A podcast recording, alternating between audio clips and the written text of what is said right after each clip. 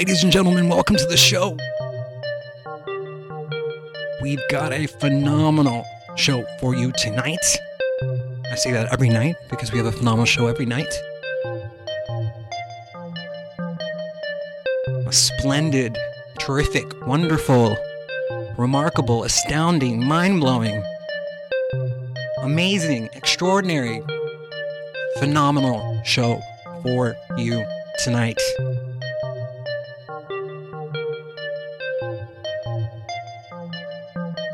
If you're here with us to bear witness live, thank you so much. We appreciate your presence live. A lot, many of you listen to the podcast version of, of this, which is completely okay because I transcribe the magnetic energy of what we're doing, which is a sacred event, into the recording of this. Because I do regard these events as highly sacred. Because they are.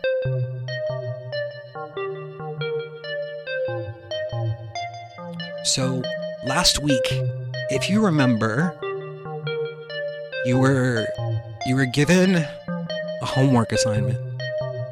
And your homework was to do something above and beyond for a complete and total stranger. And then when they asked, you would tell them that you would just pay that forward. They would pay that forward. That same level of kindness. It's like the butterfly effect of kindness. So, did you do the homework last week? Okay, well, if you didn't, if you did, great. If you didn't, you still have time to do that.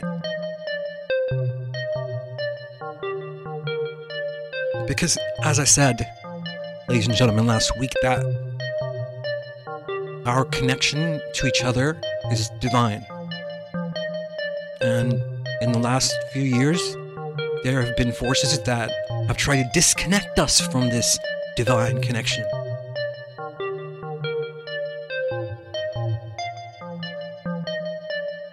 So I ask you to honor that. Let's let's build it. Let's start one block at a time and build it.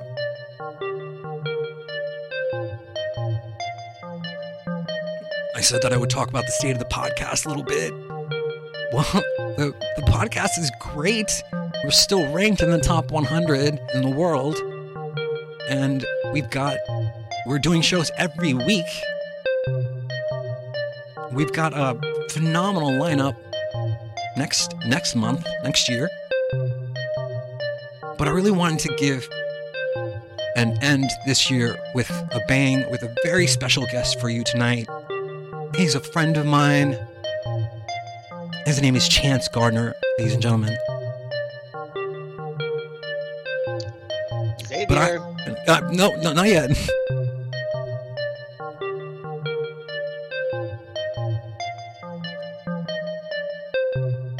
but I'm your host, Xavier Katana. Here, let me just, I'm gonna, I'm gonna cut this music, and then we're gonna, we're gonna bring Chance in.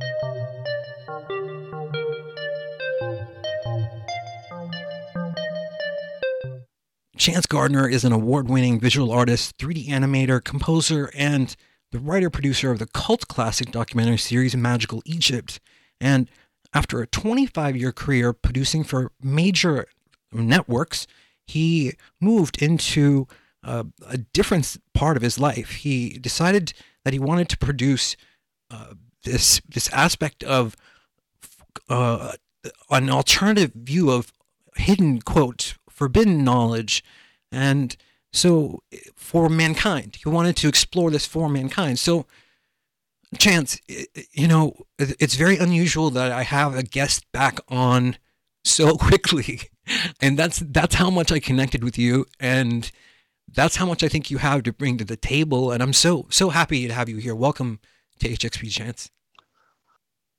Thank you, Xavier. What an honor. I had a great time last week, and I do feel like we have some important work to do. Yeah, yeah, we always do, don't we? I mean, that's part of it. I think that's that's part of our service to to mankind, whatever you want to call it. Um, it's it's important to do this work, this type of work, or where we're not we're not just discussing, but also doing. And yeah.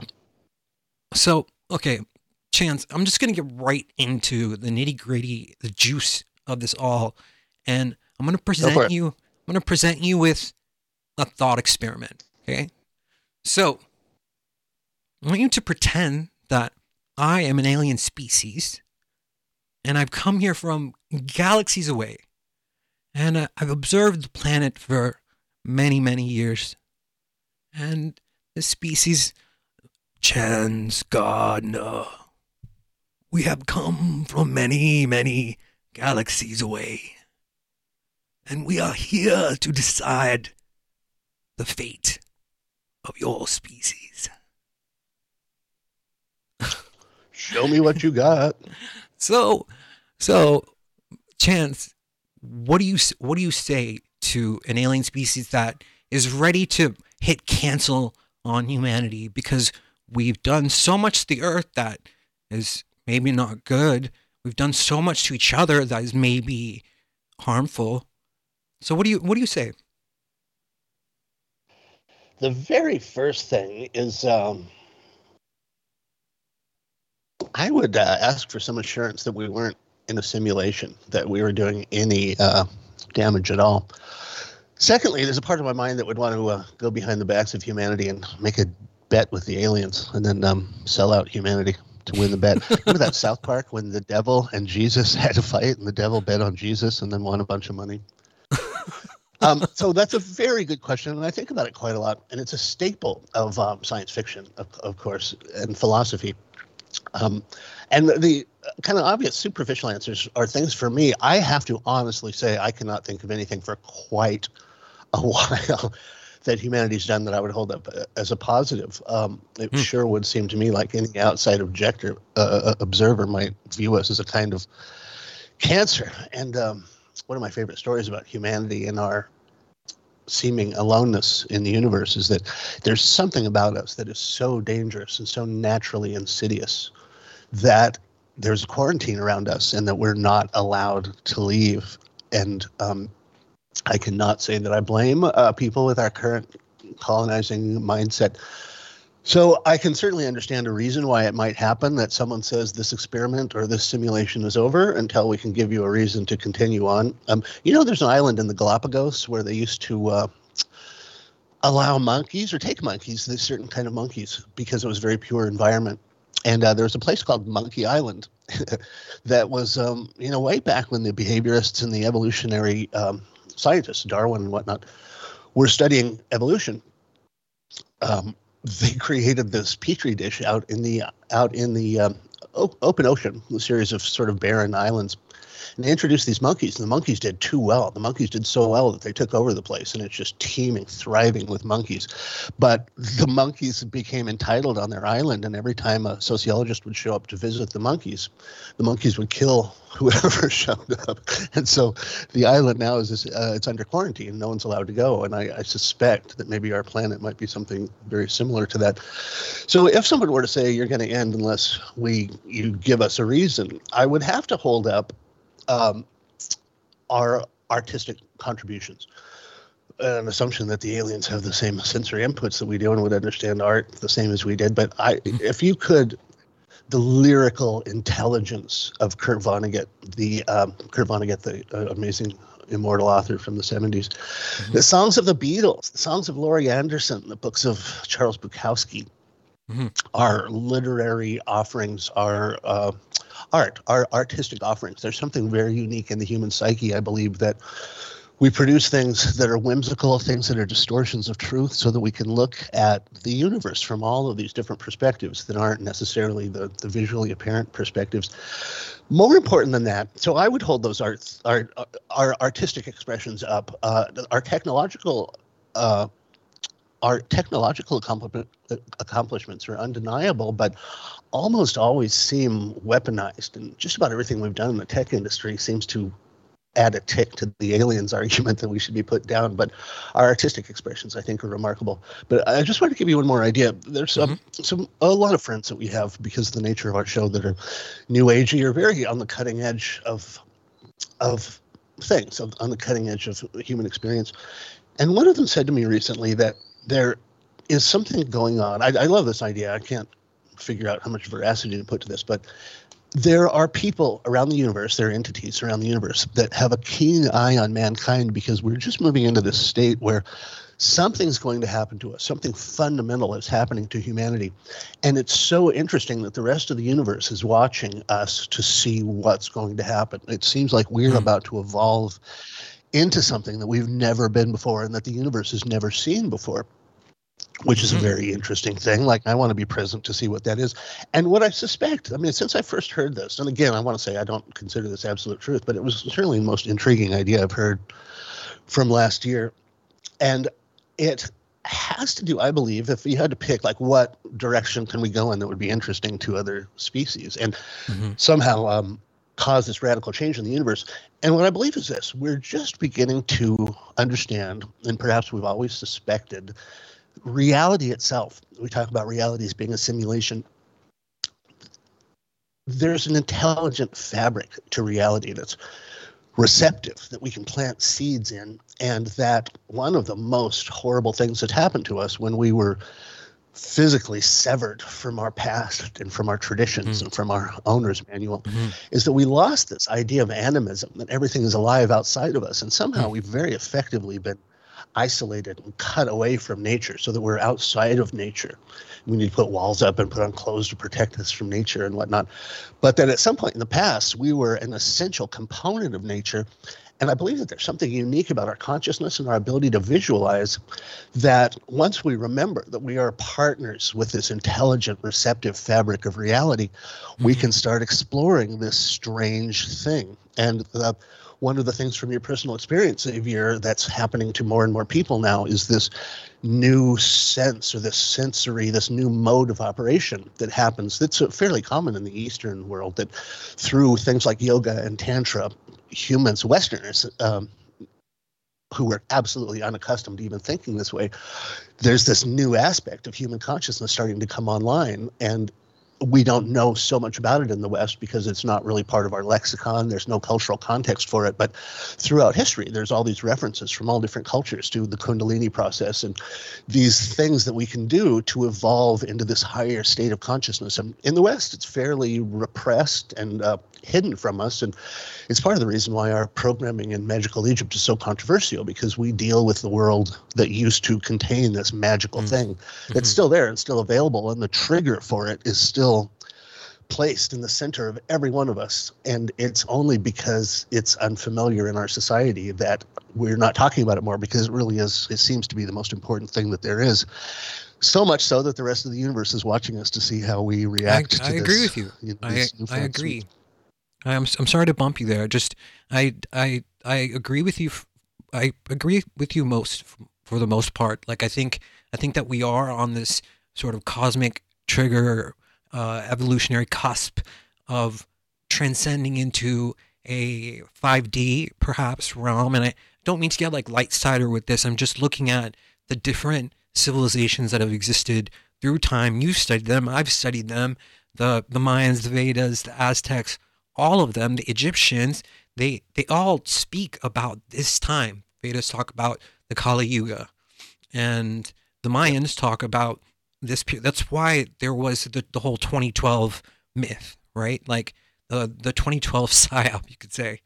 Um, and it was just it was this idea that the world would change completely and totally. And the Mayans were actually even more on point with it. They they understood that we line up with the the center center of the Milky Way galaxy, and there's like this this photonic burst or charge that emits. Wow, good on you. Emits it emits out, and as it emits out, we literally ascend. Like that's what happens. And so I'm I'm sorry. I was taking notes as you were talking, so I was running out of places to put notes. So I'm like, okay, I have to bump him now. But but I I also agree with you in the in the idea that um we do hurt the planet in a way that is is wrong. And like if you like chance have you ever been you know you've tra- traveled internationally like you know how they they they meticulously check you if you have like plants or like a lizard or something like that you're you're, you're carrying yeah. to South America and and if you look at what happens when there's cross species contamination, um, this this species when it enters this new habitat, it will decimate that habitat completely because of its yep. genetic advantage. There is the most amazing song. It's always been one of my favorite songs. It's a song called Humans from Earth by T Bone Burnett. And it's a song about humans out in the universe colonizing. And we always say the same thing you're going to want us there, believe me. We have this crazy little thing we call TV. Do you have electricity? And we are there to consume the resources of all the other planets around us. Uh, a hilarious song has very much to do with colonizing and our feeling that we are right to uh, that we are right to colonize, which is you know highly questionable at best. There was a book when I was young, and. Uh, I it originally was a short story and then turned into a book. It was by a gentleman named Poul Anderson, P O L Anderson, and it's a, a book called Brainwave. Hmm. And what it is is a kind of modern retelling. I didn't know the story of the Xibalba twins that you just mentioned until much more recently in my life. But when I was quite young, I read this book, and it was literally the story of the Xibalba twins, only told in a more modern metaphor that there is some kind of emission, some kind of light or ultralight, or some kind of whatever it is that the carrier mechanism for consciousness there is something that is emitted from the galactic center. Mm-hmm. And if you look at the whole mechanism that we're in, the Earth bobs from below the galactic plane in the middle of the plane to above and below and above. Mm-hmm. And there's certain times where our geometry relative to the center of the galaxy, we're in direct line of sight with these emissions from the center of the galaxy. So the point of this brainwave thing was that it started from the perspective of a rabbit who just got caught in a trap and suddenly the rabbit remembered the series of events that led to him being trapped and he figured out how to undo this mechanism and then it goes to something else and something else. And basically, what it was was as Earth moves around the galaxy, the Milky Way galaxy, we move through periods of greater and uh, greater and lesser electrical conductivity. We move through vast stretches that are electric, electrically dampening. Hmm. And during those times, you know, 2,600, 26,000 years at a time in some cases, brain activity is prevented and stultified because of these uh, dampening fields that we move through. And then suddenly, the Earth moves out of these dampening happening fields, and our electromagnetic brain suddenly you know triple in capacity just because of the ambient conditions like if you were a flower and you were born wow. under a car and that car was constantly casting shadows on you and never let you see the sun um, then the car was moved suddenly you're going to have this radical growth and it's going to seem like almost an evolutionary shift mm-hmm. for you mm-hmm. but uh, interesting idea that ambient conditions would have a huge effect on our intelligence, our intuition, and the uh, functions of the brain. And if you understand the way conditions change as we go around this giant wheel every 26,000 years around the Milky Way galaxy, uh, you can see that there's periods of greater and lesser growth. And so the yugas, like you were talking about, we're in the Kali Yuga right now. Mm-hmm. The only good thing about the Kali Yuga is that we hit our bottom, our lowest point. We bottom out, as alcoholics say we hit rock bottom and then you start bouncing back and the fun of humanity is that rise again where we start to remember all these things about ourselves that somehow we forgot in the dark ages hmm I'm gonna try to answer shorter. I literally have a I have an egg timer in front of me that I'll start using. Really? Okay, cool. I'm glad. I'm glad. Um, uh, no, I mean, I there's so much to say. There's so much to say, and and I, I think you know, in the last three years, there has distinctly been a sort of uh, burst wave of of something that has has caused more people to start asking questions, wonder why, and wake up. Yeah and it happened and as 9/11. you know, and as the people we've talked, I'm sorry to interrupt, but as you know, we've started. You and I both have started to experience this exponential increase in people having this experience, this Kundalini event, and uh, most mm-hmm. of them, because if we know them, they're Westerners. They have no context for it, but there seems to be something in the ambient circumstances that we're in that's causing this um, evolutionary shift in consciousness among certain people, and so it's very interesting that that whole Xibalba thing, twin, the whole Xibalba twins thing. It's mm in the um, if you read the very few remaining Mayan codices, mm-hmm. it talks about the Xibalba twins are these um, either uh, a binary star system or something at the center of the galaxy, and one of them is a black hole, and the emissions from this black hole apparently are extremely impactful on human consciousness. And so we're starting to feel it. And there's something about the amplification of consciousness that seems to lead to these Kundalini events as well. So I feel like we might all be looking to the east. This was, in fact, how the book ended. That everyone ended up realizing, wow, the Veda, the Hindu Vedas and the the Buddhist writings have had this secret roadmap all this time, and for some reason the West buried it, so we didn't know what was about to happen to us. But people like yourself, Xavier, we're bringing, and, and I'm certainly devoted my life to doing that. Um, there's a certain dignity and privacy in keeping these things to yourself, but there's also a time when it's appropriate for good citizens like you and me to um, start telling people this strange new truth that the rules are different and um, the p- potentials. A door is opened and there's potentials at our feet that are going to be amazing if people learn how to pick them up.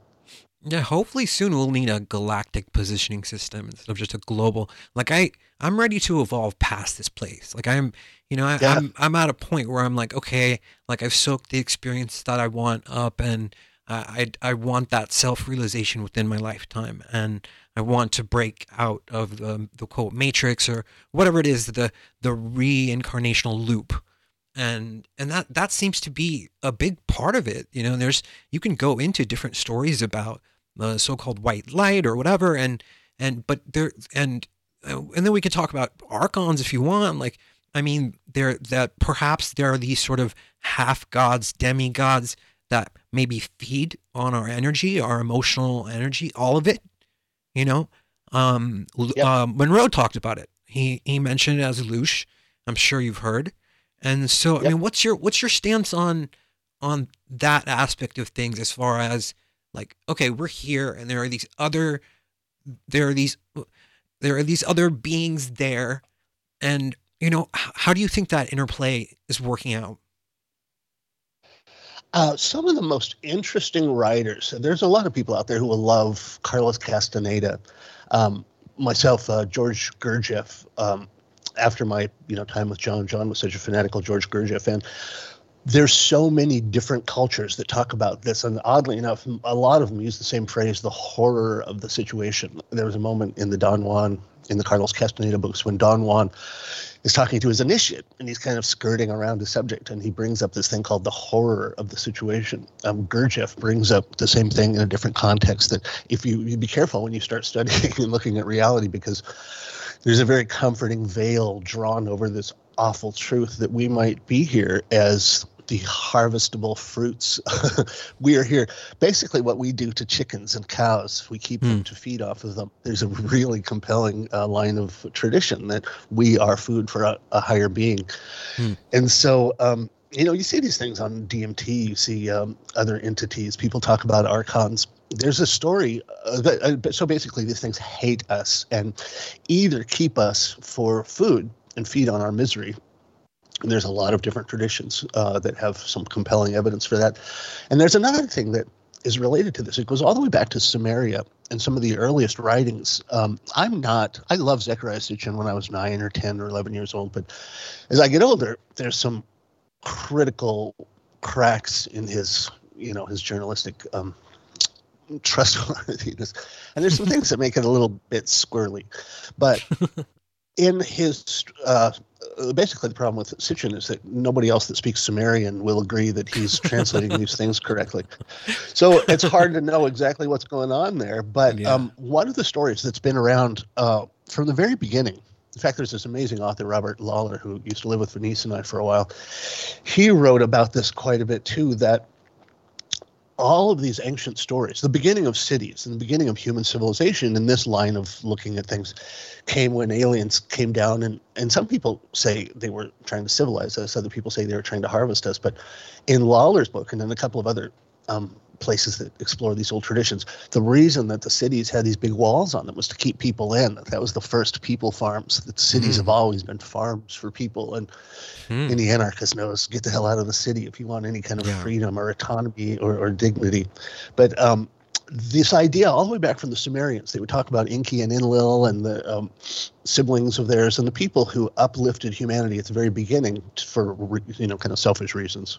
Mm. That whole story is a thing all unto itself. The the legend goes that they uplifted humanity by uh, modifying our DNA so that we'd be just smart enough to work in the gold mines so that sure. they wouldn't have to.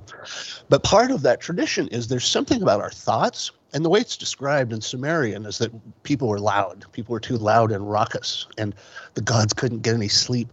And so the gods wanted to kill humanity, just like we might want to kill our neighbor's dog that stays awake and uh, barks all night. And so, a very interesting thing that uh, the concept that in the spheres, the reason I bring this up is anybody who's done DMT or mushrooms or anything, occasionally you have these moments where your psychic field will overlap with something that's not necessarily in our exact dimension. And so you end up psychically communing with these things that are so strange and so inhuman. But for some reason, our sphere of consciousness, just like if you had a really powerful radio, ham radio or CB radio, you're overlapping with other people's transmissions and occasionally you can interact with these bizarre non-corporeal beings in certain states of psychedelics that cause certain brain waves that allow you to do these things. And so when you overlap in these things you can kind of hear their thoughts and they can hear your thoughts. And when you have these moments you really understand those stories that the sumerians were saying that the gods hate people because they're making so much noise that the gods can't relax. Wow. And so they kind of understandably like imagine if you couldn't turn your tv off and you were receiving all the tv signals all the time and it was just gilligan's island all day long and you're trying to solve a problem and the professor's building a radio on the island and it would drive you insane you know? Yeah. And so um and there's one more idea that i wanted to because i love this i love this topic um, okay. there's an idea called botrytis. There's something that we do intentionally to grapes to give them this horrible disease. It's like Hmm. grape cancer grape aids but the result of this uh, disease that the grapes get is that they pr- overproduce sugars. So they make this beautiful dessert wine that doesn't Oh. happen normally in nature. interesting But we intentionally give the grapes this disease because we feed off of the produce that this disease makes. And it's an excellent, excellent allegory for this system of society we seem to be in that's specifically designed to create maximum misery yeah so that these things that eat our pain can harvest. And that's why the wars have to happen with some regularity. That they get hungry, they get tired of a nibble, and they want to feast. And there's times every, you know, whatever, 20, 25 years, 100 years, that um, all of society devolves into the purge, into this kill fest. yeah Like I mean, Chance, we, we have to laugh at it. We have to at, the whole scope of all of it. You know, everything we've studied and absorbed. And and you're right, ignorance is bliss, but but it gets boring after a while. You know, and Yep, and yep. eventually start digging into some forms of knowledge, and and and we we seem to each go through this sort of uh, rite of passage. You know, it's like it's like this the rite of passage through understanding different philosophers, different philosophies, different ideas, different concepts, and and uh, you know, and then we end up at a point where like, okay, we're here now, but I, I think I think chance that our thoughts matter. Our thoughts are so crucial, and I've interviewed scientists that can put science on this, like Dean Radin or uh, Dawson Church. There's a few other scientists that that have done work to prove that our thoughts create reality, literally manifest and create reality. And so, so I think I think these beings, um, what they what they are the most afraid of, and why the propaganda and everything is so necessary, is because they're so scared of us figuring out that through union and through connectivity, through peace amongst ourselves, we have immense, immense power to create reality. Right. Um, speaking of that, Xavier, let me do something. Let me turn the tables on you for a minute and ask you to do a homework thing. Okay. It's just a thought. It's another thought exercise. Okay. It seems the tables have turned, Mr. Bond. Um, here is what it is. What would you do if suddenly you were in on this secret that you had a different relationship with the intelligent fabric of reality than you thought? And that you were to realize that all of society was there to keep you from realizing that you were a god, essentially, or that you could make a deal with reality so that the things you wanted the most would happen. What would you do if we were really here and the entire universe was watching humanity because we are about to do something that changes the universe? What would you do? How would you use that power once you discovered it? So think about that. Maybe we can talk about it at the end of the show. Hmm. Or maybe it doesn't need to be said, but it needs So I to be mean, I just about. so I want to understand. I under, want to understand the thought experiment. Like, if what would I do with the the knowledge of that the power? your ability. What would you do if you understood that whatever you projected into reality would happen? I I mean, I feel like It's a big I- exercise because It- you, you're damning yourself by thinking small. Like maybe we just have a small window of opportunity to absolutely change everything. Anyway, I don't want to answer for you. No i i i i want peace. Like i think i think for me i think in my heart is um when other people are happy when my friends are happy it, that in turn makes me happy. And so when i i'm a very empathic person so i think i think that when when i see other people feel pain i, I don't like that. And you know i think i think this system that we've been sort of conditioned to be in and the nine to five and all these things that's not what being human is. Like we are spiritual beings having having a human experience but but but life is not your nine to five job. I mean yes you have to do that to survive. That's what they tell you. But but I, thi- I think it's so much more than that. It's the dimensions of experience they there there's so much it goes so much deeper. And so i think i would give people the ability to be liberated from that that condition Brilliant. i mean There seems to be an active. Um, w- one of the things about the West, uh, the United States in particular, they say was a sociological petri dish. It was really one of the first times that we that people were allowed to grow outside of the suffocating influence of a monarchy or a hierarchy, where you know if you were in the same room with Prince Charles, Prince Charles would get a very def- different bit of attention than you would and there's something built into this idea of a hierarchy that some people are just better than others, which most people have a really hard time swallowing. Uh, and part of the things that they do to perpetuate this idea that some people live in absolute unfathomable wealth and opulence, and other people live in dirt and uh, are eating crap all day long. Um, the idea that that is normal is perpetuated and there is this whole body of knowledge uh, that was br- written about very brilliantly by Machiavelli in his book The Prince about how do you hold on to power and the reason the way you do it is you keep everyone else disempowered sure take away their identity take away their hopes take away humor if possible i don't know if you've noticed there's a war on humor there's a war on sexuality there's a everything that makes us There's a war on everything everything. that makes us human what's that there's a war on war it's like it, it, all we know is war Yeah, um, yeah. but it reminds me it and so me there's what, a there's a go ahead go ahead there's a ahead. curation of reality. There's this reality that we live in cuts off very much like if you were a chicken and you were on a chicken farm there's painting on the wall that makes it seem like you know how a chicken cage sometimes they'll paint a blue sky and they'll paint a beautiful pastoral f- scene on the wall of a chicken coop. And then the chickens are still in cages but they get to look up at this beautiful mural. And it's very much the condition we're in now and imagine in this metaphor that the chickens all can fly, but you just want them not to remember that they can fly because you're making money off of keeping them trapped there. And so you've created this artificial reality, this artificial paradigm that there's no mention of famous flying chickens from the past. There's no mention of the chicken's eye view from 100,000 feet. That these ideas of autonomy and these ideas of flying have been completely withdrawn from chicken society so that they make better, you know, better harvestable, harvestable walking meats.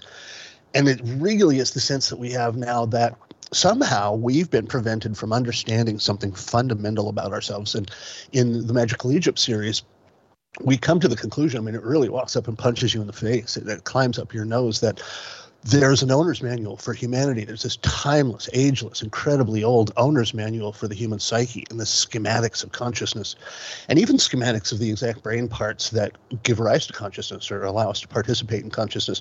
And for some reason, these have been very carefully weeded out of our culture so that we don't know that there's all these extra things about ourselves. We don't even know there's an owner's manual that, like, when have you ever bought an appliance that didn't come with a five page owner's manual? And up in your head, you have the most complicated machinery that's ever Yeah. existed yeah. and you're born into this world with virtually no guidance. No Nobody told you. Yeah. There's parts of your psyche that you don't even know about. You might be able to travel in time. You might be able to fly, but it's better for us if you don't understand those things about yourself. And and so our past has been stolen from us, and our reality as it's presented to us is not correct. And so once you start studying these things, and especially when you look at ancient ancient civilizations, they celebrate and worship and immortalize these things about ourselves that we've been trained to believe don't even exist.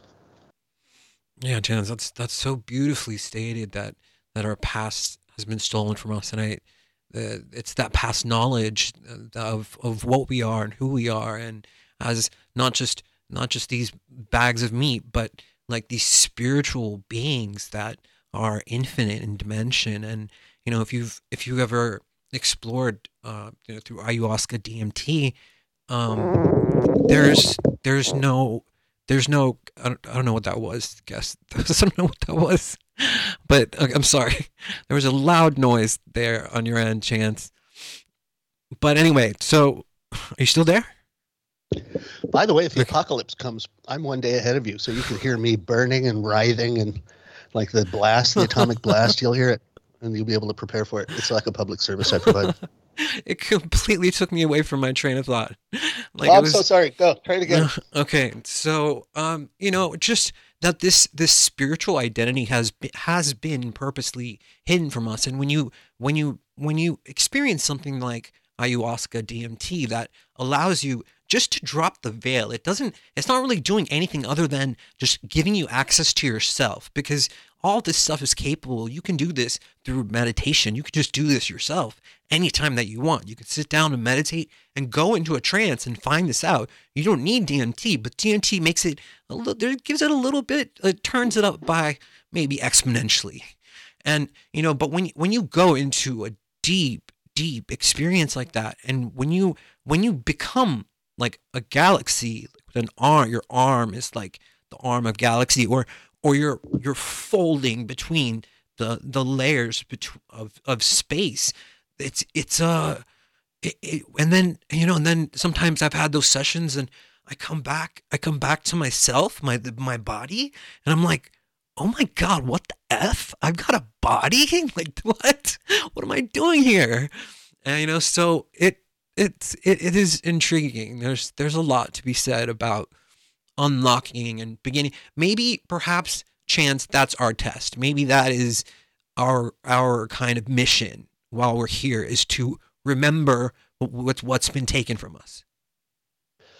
Exactly. And a big part of that, I think we've talked about this before, there's so many different secret and fraternal societies that there's a stage in that work, and it's very secretive, but there's a stage in that work where suddenly you find out all your previous faces and all your previous names. And one of the things, certainly, that's been taken away from us in Western culture is the idea that we might be an eternal consciousness and we move through a, a succession of physical vehicles. And um, that's a pretty important thing to know. Uh, much easier to bully and terrorize someone if they're afraid of dying when you get to that Obi-Wan space where you're aware of yourself as a continuity of consciousness and that any individual, you know, it's like stealing one of my shoes. If you take this body down, I'll come back. I'll come back again in a better, funner form. Uh, it's an interesting thought, and it's one of the ways that they've always used to scare us and bully us. And you know, the whole idea of martial law is the idea that I am my body, and if I'm not, then I'm a much harder person to govern Mm-hmm. And uh, I'm going to be getting up to a very different set of activities during the day. Yeah, I mean, a chance, something that I see everywhere, all around us is like distraction, distraction, distraction, distraction, distraction. Elon Musk, something over here, over here, over here, and it's all around us. And like, what people don't, or what I see in my experience, what people don't see is that it's not out there; it's in here. It's like inside yep. yourself. Turn inwards. Turn that awareness wow. inwards in, through meditation and align with whatever is going on on a cosmic trigger level. Because this is the time. This is why we're here. We came here to witness this and to experience this. And if you really want to understand that, then just, I mean, I tell this to people all the time, but just meditate. Just turn yeah. inwards and and put that focus inside yourself. If you try and understand that it's all a clockwork mechanism and that you're one of the gears you're essential you're essential to this you might be god you might be god i mean the worst thing about being god is the unbelievable boredom. And wouldn't you want to? Like how often do you um, stop doing what you're doing and go to the theater it doesn't even exist anymore but you turn on tv and you escape by watching forrest gump or something and just for a small period of time you become Forrest Gump and you forget who you are and you forget the miserable realities of your boring existence and you become, you know, Indiana Jones or Forrest Gump for a minute. And I, I have to believe that whatever the ultimate sentience is at the very top of the hierarchy, the, the undifferentiated primal consciousness of the universe, one of the basic functions of consciousness is to get bored. And so you might, like the king who dresses as a villager and wanders around, wanders around the village, you might be God, Xavier. You might be God watching your. And part of the fun is that you have to trick yourself into not remembering who you are, because it's no fun when you're watching a mm-hmm. film and you can't get invested in the film because you know how it ends. So Yeah. you might make a deal with everyone around you. Don't tell me. Don't remind me I'm in a movie until the movie's over. Yeah. Yeah, it's exactly like Santa Claus, except you, all of us, we are God. We forgot we forgot that we entered this sort of video game and it's so realistic that we we feel like it's oh, this is real, this is real. But but actually, dude, you're just having an experience. You're probably plugged into some computer interface somewhere. And when you come out of it, you're gonna be like, oh my God, it's so obvious. Oh, of yeah. course. Yeah. You know, and so it it just it I don't know, Chance. It's a it, sometimes it you know i'm i'm closer to the truth than others you know like and i wanted to ask you like what do you suggest like I, I feel there's a lot of people out there that that feel doubt. I mean there's because it's all around us we're told broadcasted like and they live. Like there's this broadcast of Yeah. fear and doubt and like dark stuff. And and like i'm so tired of it. I don't want to don't want to connect to that vibe at all. Yeah. you know? So i Well, mean you what do you do one of the things that really helped me, uh, they say consider the source. Or uh, Marshall McLuhan said the medium is the message. When you look around at all the input sources in your life, and some of them are beautiful, some of them are like flowers, uh, some of them are like beautiful literature, and there's other mouths in your life, probably the ones that are closest to you, that are poisonous and destructive and depressing and disempowering. And what you realize is damn near anything that has a glass screen on it, this portal to God knows where, there's a message that comes in that's pure poison. It's pure, horrible adrenaline and fear. And it's the, I mean, I, I feel weird talking about this because I spent, I'm a child of the media. I spent 20 years working in network television, and I was partly responsible for the web of lies that we consider to be our, our culture. Mhm. Consider what voices in your life are producing what messages, and it's entirely within your capability to get away from the computer, get off of um, social media, stop watching TV. Just do it for a day. Go out in the woods, go out somewhere where only your ideas are allowed to be in your head. And when you realize that there's this external voice that keeps pumping poison and disempower disempowering thoughts and anger and pettiness pumping those things into your head possibly for those reasons that we talked about to create Mhm. pain in your life that they can feed off but even if that's a just a weird thought exercise if you just consider in your life and even in your head you know we have three separate brains that are completely different people in our head and so one voice tells you you need to be thinner and another voice tells you god damn go get one of those steaks that we had last night. And that champagne's not going to drink itself my friend. And you have all these contradictory voices in your head. And yeah. um, understanding that select which inputs. You you're the curator. You're the curator of your own head. You know how you go to a party and everyone's wearing the same clothes because they all shop at target or whatever and you are the curator of what's inside your head. You're the designer of the curriculum of your life. And most Yeah. importantly you're the guy that gets to you're the moderator to use a Yeah. podcasting term. You get to decide what voices to mute and you start to realize all the voices are remarkably consistent.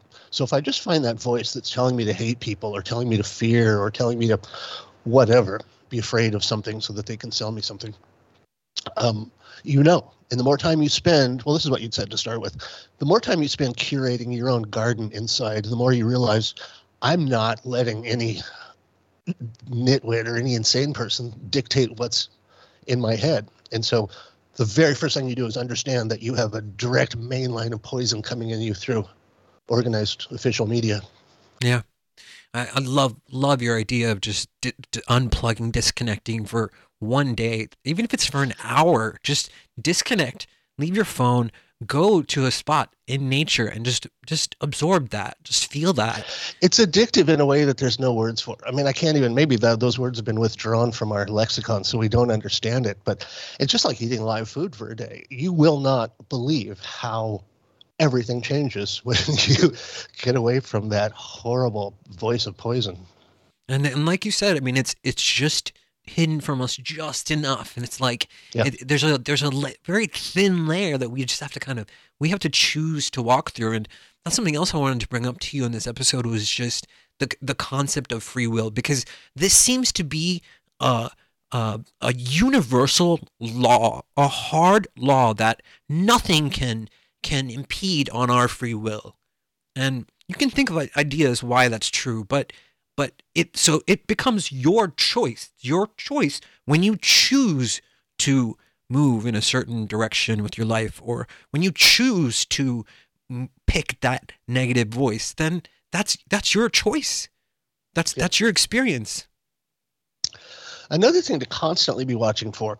A lot of people understand this about the education system, and I think we all know teachers that are really good people. So I don't want to paint with too broad a brush here, but there seems to be something about what what the education system is evolving into that speaks to this fundamental war that happened in the like 1910 19 um, even before that 1870s on there was a whole group of scientists called behaviorists and if you think of like maybe philosophers or i don't know what the name for the contrary camp is but the idea that people are these magical unlimited beings who can do anything once they set their mind to it and so the importance of education is that you're only limited by your the limits of your education and the limits of your iq which might be limitless depending on what kind of educational system you follow. The opposing idea to that is actually the idea that seems to have taken hold that education on one hand, but then there's this dark science of behavior modification, mm-hmm. which is really horrible things like hypnosis or programming, psychic driving, mm-hmm. or just bombarding someone with propaganda. Yeah. Sigmund Freud's daughter, Anna Freud, who, you know, obviously Anna's never going to r- r- grow up to fill the footsteps of her father. But and she was a nut, by the way. Imagine being Sigmund Freuded to death. That your father was Sigmund Freud. So she was a nutcase by the time she grew up. There's some really interesting stories there. But her whole therapy, she had these two schizophrenic children that were her patients. Oh no. And her plan was she devised this entire artificial reality, even having fake newspapers printed. And I think oh, these were obviously the days before television, but nowadays you would have specific television shows created for these people that you're trying to modify their behavior. And her idea was let's modify the reality bubble these people are in, and maybe that will. And I'm sure she drove the kids insane and they ate each other or something. I mean, I'm sure the experiment was a horrible um, tragedy. awful. But it seems to be scaled up and is being put out on all of us now that every time you turn on the TV, you see this artificially curated world yes. that only exists in the television. Yes. And there's some kind of, I don't think it's for our own good. I think it's more to constrain and yes. homogenize our behavior and our responses. Just yes. statisticians like that, insurance yeah. companies like that, yeah. commerce yeah. loves it. And Yeah. so um, that the behaviorist idea, like if you shock a mouse enough, you can modify his behavior. Behavior modification by punishment or by ridicule. You, everybody who's been to school understands that kind of thing. But you know, police and bullies and everybody that is evil tends to use negative reinforcement to modify your behavior, and you can get a person to do it. It's it's unsettling how programmable we are. That little creep Yuval um, that works for the World Economic Forum that Mm. says we're just Oh. hackable machines. Yeah. You're only understanding one half of the carrot. You know how one carrot, half of the carrot sticks up above ground and one half is underground. There's a, a massive ocean of substance to people that doesn't exist on the physical realm.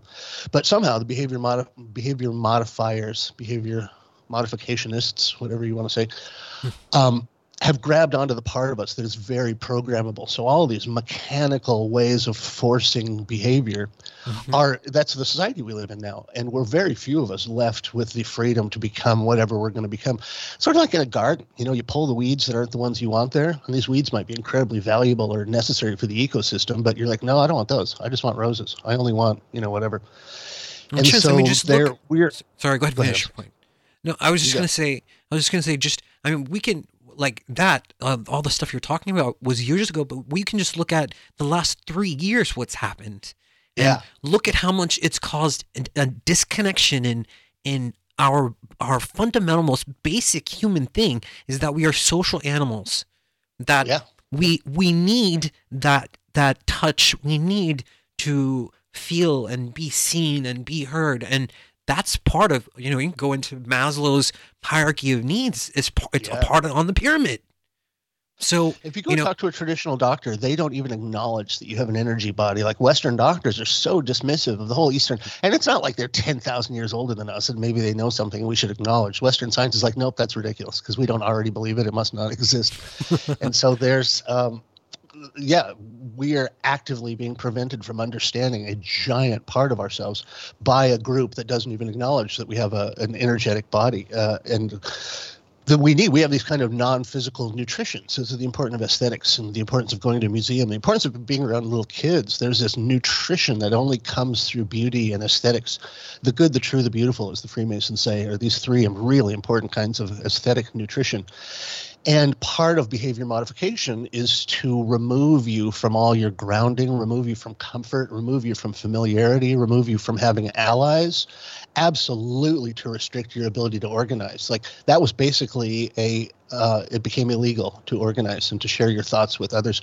Venetia and I were in Australia when this happened, and there was this insane woman who just absolutely unqualified, but was put in charge of the health, quote unquote, of all of Australia. And one of her big ideas for winning COVID was don't talk to each other in the stores. If you see people you know out in society, don't talk to them because that spreads mm. germs. And you very quickly, because a lot of these people were extremely low IQ, just bumbling idiots who were part of this behavior modification program, they weren't smart enough to introduce the lie and keep pretending that it wasn't a lie. And so yeah. it became very clear that it's this isn't about a virus. This is about a war, an energetic yes. war, and an yes. atomization of the individual for yes. this um, restructuring of society that I'm not looking forward to seeing how that's going to turn out. yeah, yeah, and it's it's ongoing. The story, this story is ongoing, and I think, I think we're at a part of the chapter where we got a little bit of a pause, but you know, it is it is almost New Year's Eve, and you know, it is a kind of a sacred day in the human story. I think I think yep. we are I think we are here to witness all of these things just happening, and so I you know I I'm curious to see what the next uh, piece of theater that appears is and that that should be interesting and i think i think the the fundamental thing that we need to hone in ourselves is is that connectedness, is that that just meditating 10 minutes a day, go out into nature 10 minutes a day. How much how much ever you can, you should do. Yep. A lot of really interesting people and cultures say that we're three-brained beings. That we actually, and, and there's a lot of different ways to slice this up. That you know, we actually have two distinctly different brains with our two hemispheres, and then your brainstem your body, your nervous system. They're all kinds of brains. They're all these coexisting brains that we have. And we've been relegated to only using this one brain, the daytime regular consciousness brain. But uh, there's a funny thing. I'm, uh, you know, being a creative myself and having been in entertainment my whole life, I'm always marveling at the zeitgeist, the collective consciousness, and how there's things that society hasn't collectively acknowledged yet, but they keep come, they keep bubbling up from the depths of you know the creative subconscious. And one of the ideas is this ideas of superpowers or siddhis, and mm-hmm. we like when we see Harry Potter, we just react to it in this way, like, oh my God, that's true, but I'm not allowing myself to know that that's right. true. And one of the tropes that come from like X Files things and superhero, you know, Marvel comics is that sometimes for your superpower to become apparent, you have to be put under an incredible amount of stress. stress. You have to be in a burning building or whatever. And so sometimes you think when I was in Los Angeles, I used to hang out with the Freemasons a lot more. And one of the things that used to infuriate me, like infuriate me from uh, when I was talking to the high ranking uh, Masons, was that I'd get all alarmist about these trends in society. And they refused to get flapped about it because they would just look at me and smile like I was an idiot, which I probably am, uh, and just say, "Look, there's a bigger, there's a bigger force and there's lots of times where it seems like chaos and we're heading down a terrible tragedy. Just sometimes you turn the steering wheel left, sometimes you turn the steering wheel right to get to where you're going, but there's much smarter minds in charge of governing this bush, trimming the bush of society. And don't worry about it because it's going to be there's going to be times of turbulence and times of reorganization and they're so calm it used to infuriate me that they didn't get caught up in my anxiety but they were very calm about you know everything's under control everything's we're, heading towards we're, we're i'm just i just want to keep track of the time because i know your time is limited and that there are a couple things that i wanted to ask you about so i, I apologize oh. if i interrupt you um, You're right. I wanted to I wanted to ask you. I'll just keep talking. By the way, I'm like a horse. I want to, I want to ask you about altered states of consciousness. I, I want you to, I, I want to get your perspective of altered states of consciousness through time? Like I know there was like the Eleusinian mystery schools and a few other mystery schools back in the day, like during Kemet and ancient Egypt, and and and now there's even mystery schools now. But but um, how how have you seen it evolve through time, and what are the different types of mystery schools that, that you know about? There are so many. There's so many now. Um, right now, and let me say in advance, every one of these things I mentioned, there's going to be somebody out there that hates it and says this is of the devil and this is a great way to get possessed or whatever. that okay. there's people who are able to be alarmist at almost everything, and that's part of the reason why these things are so pure and undiluted. Because if you put a scarecrow out in front, you keep most of the dullards and the dimwits away. That that's the point of a scarecrow to scare away lesser life forms. And uh, if you look at these things with some generosity of spirit, you'll find that there's incredible, there's a reason why they exist. There's an absolute fundamentally important reason they exist. But any organization is susceptible to poison and to rot. And, you know, from the Food and Drug Administration to the FBI to the police, there's literally no organization that hasn't been infiltrated Wait, take me back to ancient, mold. Take me back to ancient times and tell me about how pure they were and how beautiful they were. Please. It may turn out there was never a time when there was initiation without somebody standing there charging you to get in and selling you swag and stuff. But one of the reasons I think where we're drawn to the old mystery traditions, uh, and there's some indication that as long as people have been around, these mystery traditions have been there. There's a weird bunch of um, very provable uh, historical literature that when the uh, Spanish conquistadors got to South America, the Mayans knew all of these Masonic hand signs and they knew these symbols mm. from classic Masonry, and the um, conquistadors could not believe the degree of um, organization of the initiatory uh, institutions here. So the idea or the word inst- initiation means you've begun something. And it has this association of like Paul on the, the road to wherever Damascus, scales fall off of your eyes. Suddenly you see this thing that's in front of you that you've never seen before. And it's a moment of initiation. You went through one recently when you told me about your recognition that the snake in the tree in the Garden of Eden yeah. was a Kundalini allegory. Yeah. And it absolutely is. The most fundamental story in our Christian um, tradition is the story of a snake in a tree. You know, the uh, synapses that go up into your brain is shaped like a tree. And the snake in the tree, of course, is a classic reference to Kundalini. And the eye opening, like the thing that God didn't want is for you to become as intelligent as Him. So He gave you this admonition do not go down this path that will result in your eyes being open. So once you go through an initiatory practice, people will frequently take a new name because their old self is dead and they've been reborn. And it's a part of the significance of the allegory of the virgin birth that you literally are reborn or this higher part of you is born from this rotten putrid husk of a physical body. And that you uh, so that's the reason why people will take on a new name when they've gone through an initiation. When you um, do dmt that's a kind of initiation. When you're we've talked about this before. Your pineal gland produces dmt Yep. DMT can be an instant initiation. The whirling dervishes, which are a much later, um, uh, let's say, uh, a product or an example of the Sarmoung Brotherhood, the uh, Sufis. The Sufis are an interesting, ancient, kind of more Persian, um, Arabic secret society. There was the uh, traditional Egyptian initiations. All of Egypt basically is this manual for how to go through initiations. I would say the Vedas in ancient India and ancient Egypt are very similar in that there was this self initiated event that you could cause to happen in yourself. That wow. All of these things, you know, there's millions of different names, but they all basically have this same sort of self initiated psychic evolution that you go mm-hmm. through, usually mm-hmm. as a mm-hmm. result of this Kundalini experience. So, ancient Egypt, all of the Asian cultures. I'm in Thailand right now, where Thailand's never been colonized. I think it's the only place in the world that's never been taken over by someone else.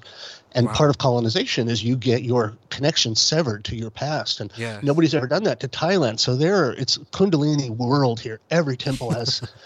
rising and f- descending snakes and uh, everything is third eye symbolism and it's all right here um, so, uh, initiation, in a way, might be thought of as like a Viagra for this non-physical part of your body. That, like, at this moment when you're 14 and you didn't realize that you know you have this whole different set of uses for your sexual organs. Sure. And suddenly they stand up and call attention to themselves, and you're like, "What the hell is that? What's going on there?"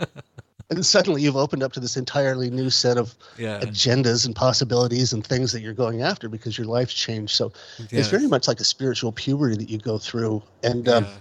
so uh, in the ancient times, we know very little about these things except Egypt keeps transmitting this old mystery tradition that nobody really understands anymore. But if you go a little farther along in time, then come the Freemasons, the Rosicrucians. Rosicrucians are extremely interesting, and most of my most advanced friends have had some experience in the Rosicrucians. But then later, um, the Golden Dawn, and then uh, from the Golden Dawn, the OTO. Uh, Mhm. I have a great friend, Lon DuQuette, who was the outer head of the OTO for a while, and he's still very involved with them. And I go to OTO meetings whenever I can, and they're weird, they're cool. If you've ever seen Strange Angels about Jack Parsons, Yeah, That was I the OTO. What a great oh, show! it's amazing, my wasn't God. that amazing? Yeah. What's your live, uh, stance? What's your what's your perspective on Crowley? Like, is he is he the the beast that that people make him out to be, or that he's that people say he is, or or is there something there? One of the interesting things about Crowley, he we saw this later in Michael Jackson and Britney Spears that there are times when the media Crowley would never have been who he was without the media. Just like Michael Jackson being weird, just like Shania Twain or Britney Spears, whenever certain people do things, the media will just absolutely saturate the headlines with it. It's not because here's what society needs to know or here's what's good for society. This is what sells newspapers. And so people love a train wreck. People love Schadenfreude. People will buy a million times more newspapers if you put a, a salacious psycho train wreck person in the headlines. Yeah. And so, just the symbiotic relationship between a person being colorful and interesting, you know, society really, it's an unfortunate aspect of society. In Australia, they call it the tall poppy syndrome. If you stand head and shoulders mm-hmm. above everyone else, look at mm-hmm. Graham. Look at what's going on to Graham Yeah. right now. Yeah. If you have the unmitigated audacity to stand head and shoulders above the masses, there's this grim reaper with a sickle that's going to come along and try and cut you down. And uh, it's a very present thing in Australian culture. If you act a little too smart, a little too big for your britches, or a little too Mm. precious, they're going to cut you down because you're a tall poppy. Yeah. And so, uh, very related to that, that Crowley um, stood head and shoulders among his peers, but it was because the media realized that whenever they published a horrific article about him, so they would lean into it and they would hyperbole and they would over aggrandize the evil. And then he was smart enough, like Michael Jackson. Remember when Michael Jackson was doing all that crazy stuff? He bought Bubbles the chimp and he bought the bones of the animal man. And he didn't do that because he loved those things. He had PR people saying, okay, do more weird stuff this week so we can get you back in the newspapers. Yeah. And so the symbiotic cannibalism of interesting people by the media, I think, is a big part of why Crowley was um, so popular. The other thing was he was one of the first occultists that was really quite open. Israel Regardie uh, spilled the secrets of the Golden Dawn in this amazing book, um, Oh. Israel Regardie. Okay. And Crowley, in a way, publicized some of the things that weren't supposed to be publicized. So that was another reason why the media wow. You know, largely Masonically owned media went after him because every time it's happening with Brad and I and you and, and Magical Egypt, there's some things in Magical Egypt that used to be considered not fit for public consumption. Hmm. And so you can still see the old guard. And for some reason, they're all occupied elsewhere right now because there's bigger lies to be perpetuated. and so the gatekeepers that were guarding the door that Brad and I and Gary snuck into, they're just not there right now because they're working on a bigger lie. Hmm. And so there are moments where you can sneak in there and still gain access to these mystery traditions. But for some reason, they're considered not appropriate for the time now. So there's a huge resistance and a huge effort to uh, vilify people who are proponents of it. Um, I like Crowley because the way you can't get too explicit when you're talking about the mystery. So Prow- Crowley did what I do is use the poetic mode of expression Mhm. To get at the ineffable through art and aesthetics and music. And there's these very specific things that I do that create kind of a hypnotic thing to shut your left hemisphere down. So you're participating in magical Egypt in the eternal now because your left hemisphere has fallen asleep and your right hemisphere doesn't know past or future. Hmm. And it's much more engaged in aesthetics and jokes and music and rhythm and non-lingual things. Hmm. And so um, these are all ways to, like a secret society. In fact, I, I don't think I've ever said this before, but I made Magical Egypt to be sort of a uh, like a nicotine patch that you can use to quit or to start smoking cigarettes. it's sort of an introduction to the mind state of the initiatory process. And so it's Yeah. happened in a million different ways, but everybody has a Masonic uh, lodge in their town. Just go and sit in if you Yeah. really want to know. Yeah. And uh, it's there's nothing specific for years and years in masonry, but when it starts happening, or you know, it's open to the public. Go to the Masonic uh, Lodge in London, the Grand Lodge, number one, and they have on display all of these central mysteries. They're all geometric problems and these iconic int things, but they're all right there. Nothing's secret. It's just like you'd say. So, it's Chance, I mildly think- difficult, so you have to go through the work to do it yourself. Uh, You're right. I think that I think it's the war- the mark of a wise mind to be able to hold an idea to opposing ideas in your mind without without necessarily agreeing or disagreeing with either one until Oh, perhaps you, Xavier. have That's more one of my favorite. It's one of my favorite riffs right now. Where you're going. You go. yeah so it's like so it's like if if if you know if i don't want to decide if something is necessarily good or bad or whatever i just want to hold it in my mind and and think on it for a while then you know there shouldn't be any reason not to do that i think that that is the mark of wisdom if if you're having an emotional trigger or emotional response to something that you've heard in the news or the or the media then then it's the psyop worked on you dude like Yeah. sorry Folks, listen to what Xavier just said. This is why I have such joy in interacting with him. That is an incredibly elevated thought you've just had. Would have been a thought that was absolutely beyond me, except uh, when Venetian and I first came to Thailand on our initial fact finding missions here, I'd finished the book that I was reading, and I just wandered into a bookstore and got one of the few books I could find that was in English. And it was a book about Confucius. I never once heard that name before, but uh, most people don't realize how unbelievably smart this guy was. And one of the most important things that he said, one of the things that absolutely killed me, and especially right now, it's like this uh, disinfectant par excellence for the primary disease that we have right now. I have a set of ideas, and if you don't believe exactly the ideas that I believe, then you're my sworn enemy, and I will spend the rest of my life trying to, you know, to, to defeat you. This polar our team or your team has no place in intellect and in, in, in thinking. So I read this thing that Confucius wrote in his book that if you start an argument, well, what he says is never start an argument unless you understand both sides of the argument so well that you could take either side in the debate. If you walk up to an enemy and you know nothing about them, you've already lost. So Confucius's idea was really the primary load-bearing pillar of Rene Descartes' basic scientific method that you have to be able to hold two simultaneously contradictory viewpoints or possibilities or theories in your mind. And then um, this is what Rupert Sheldrake and I used to talk about a lot. I met Rupert Sheldrake through John Michell, John Michell used to say about Rupert Sheldrake, you can give him any situation and he'll devise a double blind experiment so that you have observable, measurable evidence of which one of these contradictory ideas are correct. So you're not thinking person unless you can hold two mutually. So you Yeah. find your ideal that you like or any thought, and then conjure up the exact opposite of that. And you have to, for a moment, suspend yourself, exhibit some dispassionate behavior, and really honestly look at both without coloring it by which one you want to be true.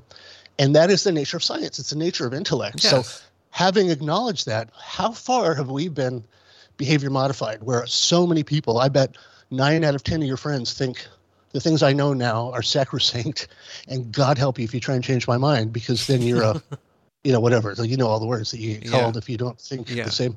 And Yeah. so that was an incredibly important thing. And I just, I just want to point out what a genius you are, Xavier. oh oh oh man no that's I not promise I'm not saying that to get into your pants.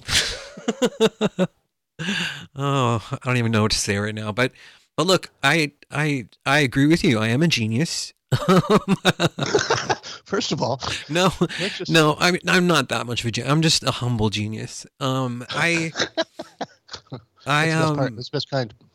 I wish I had a segue right now. You know, like okay, so this is where thing. Doctor Evil. Do you know any Doctor Evil impersonation? That no, be a good time for that. no, but we're running out of time, so I need you to focus, Chance. Okay. Please. okay. good luck. So so I I I, I want to talk about Kundalini because it's very important, and I, I find more and more people have are having these Kundalini activations, or they are activated, and I'm encountering them, and so so so th- there's something about us finding each other, like you and I, like your your K is active, my K is active. It's like what Buddha said, one flame to another. But what if you have two flames? You know, it's almost like a third flame is generated. Like sometimes when you and I talk, sometimes when you and I talk, my whole back just starts to vibrate and shake. I'm just like, what is going on, man?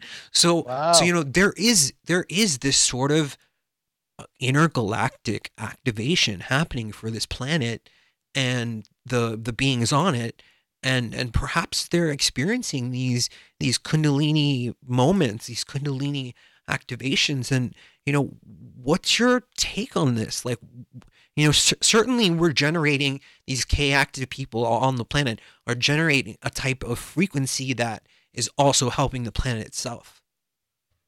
There's a thing that I never would have predicted. I still don't understand it. Something about having gone through this experience. You don't even have to be in the room with a person, literally hearing someone's voice who's gone through this experience. I wouldn't have said that like that was an idea to be taken seriously, except uh, there's been three different people that were Magical Egypt uh, fans who weren't even watching the show. They were watching Brad and I talk, and they had a Kundalini event. It was sort Wow. of, it's very much like, you know, there's just something about your brain. I forget which part of your brain uh, does this, but when you watch pornography, your brain doesn't know that you're watching it and you're not participating in it. That's the reason pornography works so well as a wife substitute. Um, That Mm. your brain doesn't really know the difference on some level, on Yeah. the level that matters. Yeah. And so, um, when you are in the presence of this event, sometimes when you hear people talking about it, it's sort of like being in the presence of pornography. There's something about the vibration, or maybe there's something about how we're all on this boat going down a narrative stream. And we know what's going to happen, but we don't know what's going to happen at the same time. And that we just are not aware that this really incredibly important threshold moment that we all should be striving for has been uh, taken away from us. Uh, there's a thing called an egregore. You know what an egregore is? No. Xavier? No. It's a magical term, and it has to do with like a church, but it it's, takes place in theaters. It takes place in comedy clubs. Uh, happens in Masonic lodges. The reason this word came up is it's kind of a um, a Masonic term. It's a magical term. When say 20 people get together in a magical lodge, an egregore is born. That is the total of them together. So, like if 20 people got together and created a historical society, that historical society becomes a living spirit, an egregore and it's much more alive than you think and it starts exhibiting its will on the group so when you go to see a movie all by yourself it's a much less emotional experience than when you see it in a group when you go to a comedy club or when you go to church and pray people are like batteries in a series where there's more energy generated if there's more of you there Right. and so an egregore is this living thing that comes to life as a result of all these people. And I Oh, think there's a. Kundalini egregore that's being born in the East where the phenomena itself is a living thing, like a fire in a tree, and it's going to spread and spread and spread till the whole tree is alight. And then things will change. And it might turn out that we needed all this abuse from our government. Who, you know, Hmm. when would you ever think you'd have a sadomasochistic relationship with your government? That's going to cause a series of changes in people who are just like, no, I fell for that once. I'm never being governed by some idiot that lives in a different city from me. I'm never going to do that again. Hmm. And uh, that's that's an egregore being born. Wow. I mean, there's there's so much there, and I, I I agree with you. I think there is there are different parts of this story that are connected into a larger picture, and there are there are of course beings that want to create their own narrative, their own story within that story, but we end up we end up at the same you know on the same timeline. We end up at the same place either way, and I think you know I think um from one of our conversations, I think that that something that either you said or I realized was like, oh, well, um, there, there, there is this sort of, I don't know, this this evil taking place, and and but matching that is is good, and when when the agreement that evil and good made was that evil could do what it wanted to do until the very last moment, until Wow. the very last second, and then good would win, or the light would win. I think actually Venice told me about this. I'm mixing it, but she's that wise, and it it like you know it just it exploded in my brain. I was just like, wow, that's so true. Like that's that fits what's going on right now. That's where we're at now.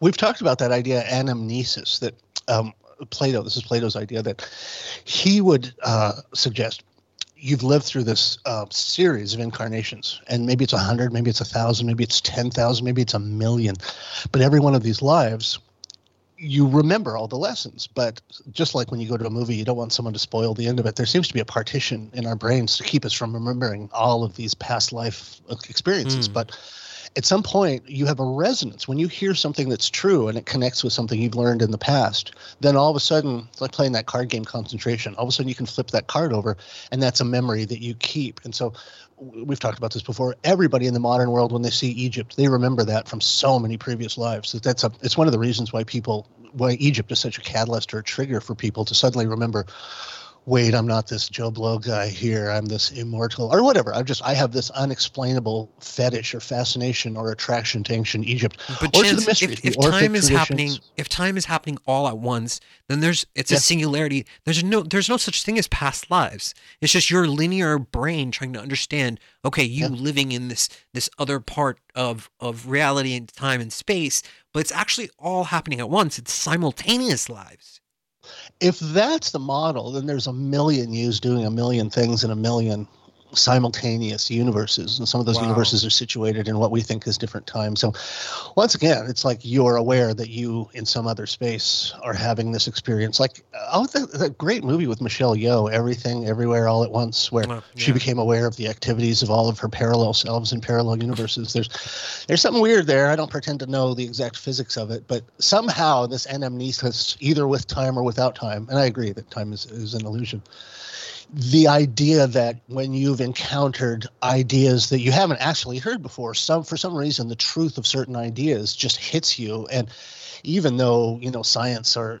Western society would tell you you're insane for thinking this way. Sometimes we hear the truth and it just resonates, and we just know. We just know it's true. Everyone has a built-in bullshit detector. Yeah, it completely. But resonates. a truth detector, more importantly. I think. I think when you encounter someone that is speaking from their heart and honest and sincere, and authentic, you you you literally feel it in your body. Like yeah. it's it's a feeling, and and then when someone is doing the opposite, you can feel that too. And and I think I think at least the people that I'm around and the people that I hang out with and that are in my circle, like there's there's no no people who are like the the bullshit type. Like we only allow in the real people. And so so that's just you know that's just what I decided to do with my life. But but but chance we have about five minutes so we need to right. wrap this up into a bow and and give it to the people because once everyone hears this they're going to be blown away by the amount of information in this episode. And i'm loving it so far. I wish i could keep keep you longer but we've got about five minutes. I need you to tie it all together. Wow. Um, yeah. Like from aliens deciding the fate of humanity and you being the arbiter to everyone having a Kundalini activation all at once and moving into the fifth dimension? I think it has to do with a life cycle trajectory. I think in the West, we're about a five year old, or maybe we're an 11 or 12 year old, and we're about to go through a kind of puberty. This puberty has happened to other cultures. The, you know, look at the Indian culture, the Vedic cultures, the uh, Hindu, uh, the Buddhist, the uh, well, there's so many. Uh, just about every major religion has this strange story at its roots about this thing that we're all heading towards, this new thing, like we're about to realize we can fly. But it's something psychic. It has to do with the mind and about the spiritual body initiation has to do with this fundamental shift of identity and you identify as your body as your physical body but at a certain point in the initiatory process you realize wait a minute i'm not this meat. This meat is more like a, a, video game that i'm playing that i can control it and experience it through the body but i am ultimately the player and not the avatar. Once you shift your sense of identity from the physical meat body to this higher energetic consciousness yourself your i the great i am inside of you that's an initiation and suddenly you start living in a different world where the material is present but it's not the thing that's causing the motion. There's this hidden thing behind reality. And that's what you start dancing with when you go through this initiatory process. And we all feel it. We all feel the emptiness and that all of society is built to keep us from questioning what's missing. Why do i feel so empty and pointless all the time? And the initi- initiation is the process of recalibrating your sights to see this beautiful growing thing inside of you that the outside world is trying to kill. Chance, I absolutely adore these conversations, and I my intention is to feature you as a guest more and more. I want you to be a sort of regular at the HXP and and you know just because our conversations are so high level and and you know I, I don't get that i mean I, I get that but not like this. And i think it's very unique and that's why within just a few weeks like i was like chance please come back you know like because i want more. And and i think we just have this rapport that just it just connects and hopefully people can feel that. So chance where can people find magical egypt your work? Where can people go to find out more about you? magicalegypt.com fancy that. Couldn't Perfect. be simpler. So we have um season three is just uh is, is out there. We're underway on season four and a magical egypt feature film. But you can watch all the shows and hundreds of hours of podcasting and brilliant conversations like the one i'm having with xavier. It's all on magicalegypt.com perfect. Guys uh, what a show. What a show to wrap up the the year and just kind of just you know be done be done with the all the drama of at least 2022 right? And yep.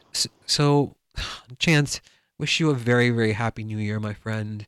I hope that same to you we, we exit this matrix very very soon.